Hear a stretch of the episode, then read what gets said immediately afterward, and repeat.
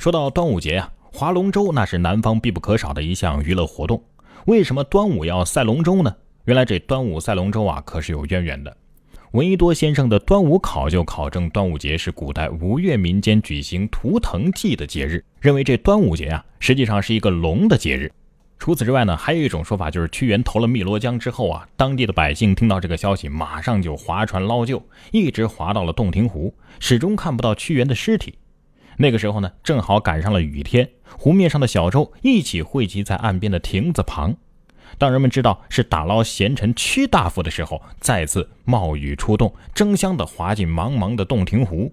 为了寄托哀思，人们荡舟江河之上。此后才逐渐的发展成为了龙舟竞赛。其实这划龙舟啊，不仅可以比赛，还能抢亲呢。这你可能有所不知了，在浙江建德有一个渔村的人有九个姓氏，分别是陈、钱、林、叶、许、何、李、元、孙，人称九姓渔民。他们有一个特别的习俗，就是龙舟抢亲。端午节划得最快的那一艘龙舟，才能够抢得美丽的新娘。哎，这样想想，动力可能也就来了啊！小伙子们肯定会甩开膀子干呢。有句老话是这么说的。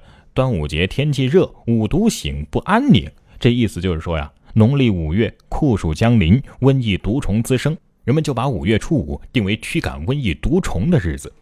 所谓五毒，就是蝎子、蛇、壁虎、蜈蚣、蟾蜍这五种毒虫。到了这一天呢，人们会在门上贴剪纸的五毒的图像，以避其毒。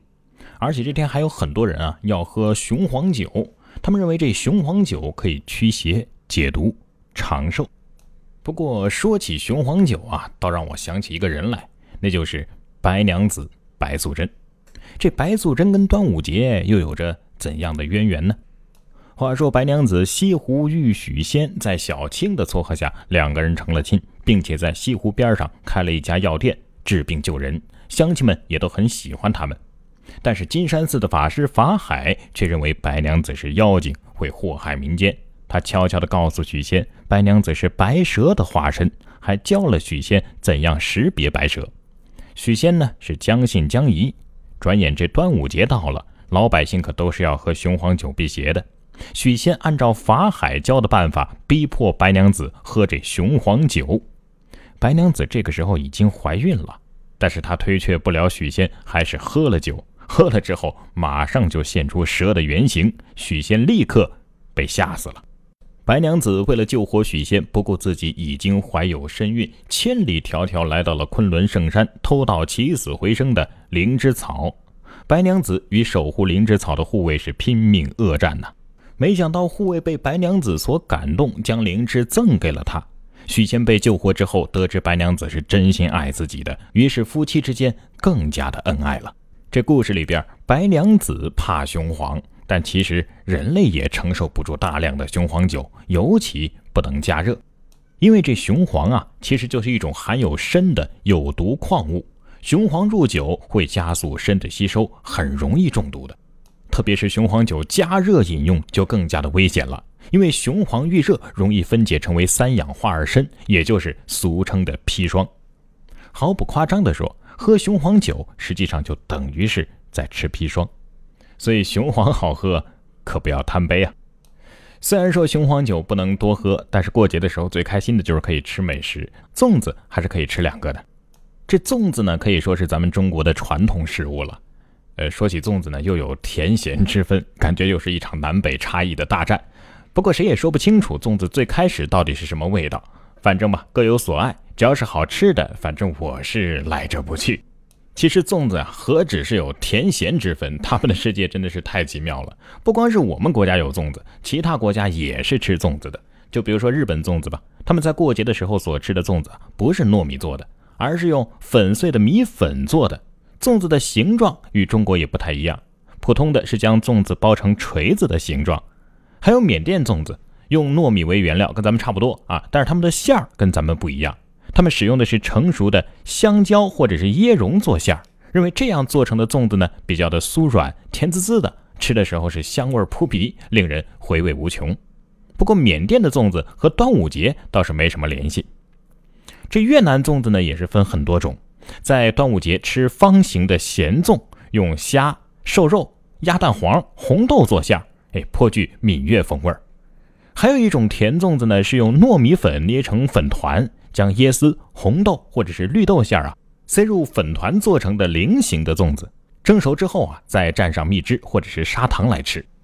其实，在东南亚地区啊，还有很多地方都会吃粽子，比如说新加坡粽子。每当有客人来访的时候，新加坡主人都会送上几束花，并且端来花枝浸染过的粽子，请客人品尝。这种花枝粽子啊。是用绿叶包成多角形状，只有鸡蛋那么大小。展开绿叶，里面的粽子呢是由花枝染成的淡绿色的米粉精制而成，色泽诱人，吃起来味道更是清香可口。要说对粽子的馅儿特别讲究的呀，那就要数印度尼西亚的粽子了。这馅儿就有好几种，有猪肉馅儿、牛肉馅儿、鸡肉馅儿、腊肉馅儿、火腿馅儿，还有广味香肠馅儿、虾肉馅儿、鱼肉馅儿。他们的粽子啊是用精米做的，哎，精米较之糯米更加容易消化，加上竹叶诱人的香气，很能够勾起人们的食欲。当然了，肯定也有跟咱们国家比较相像的，比如说菲律宾的粽子是长条形，这风味啊跟中国江浙一带的粽子差不多。但是要说把粽子吃出什么花样的，就得数泰国和哥斯达黎加的粽子了。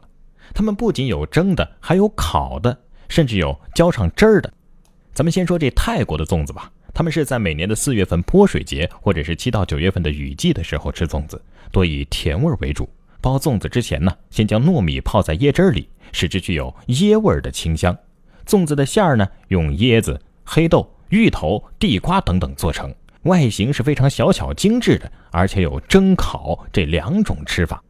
其次呢，就是哥斯达黎加的粽子了，他们是使用一种特别的加工方式来制作。带有粘性的玉米粉为主要的原料，加上鸡肉、牛肉、胡萝卜、土豆、橄榄、辣椒等等，有的呢还要浇上牛肉汁，然后用新鲜的香蕉叶包成扁方形。原来这粽子啊，已经不仅仅是咱们中国的国粹了，已经被流传到国外，翻山越岭，跨越重洋了。呃，说了这么多的粽子，弄得我也饿了啊！这传说也讲了，粽子也吃了。咱们国家的过节的仪式啊，其实不仅在吃上面，其实这个节日还出了一个明星。这个跟端午节有关的明星到底是谁呢？我是马然，马上回来继续为您讲述。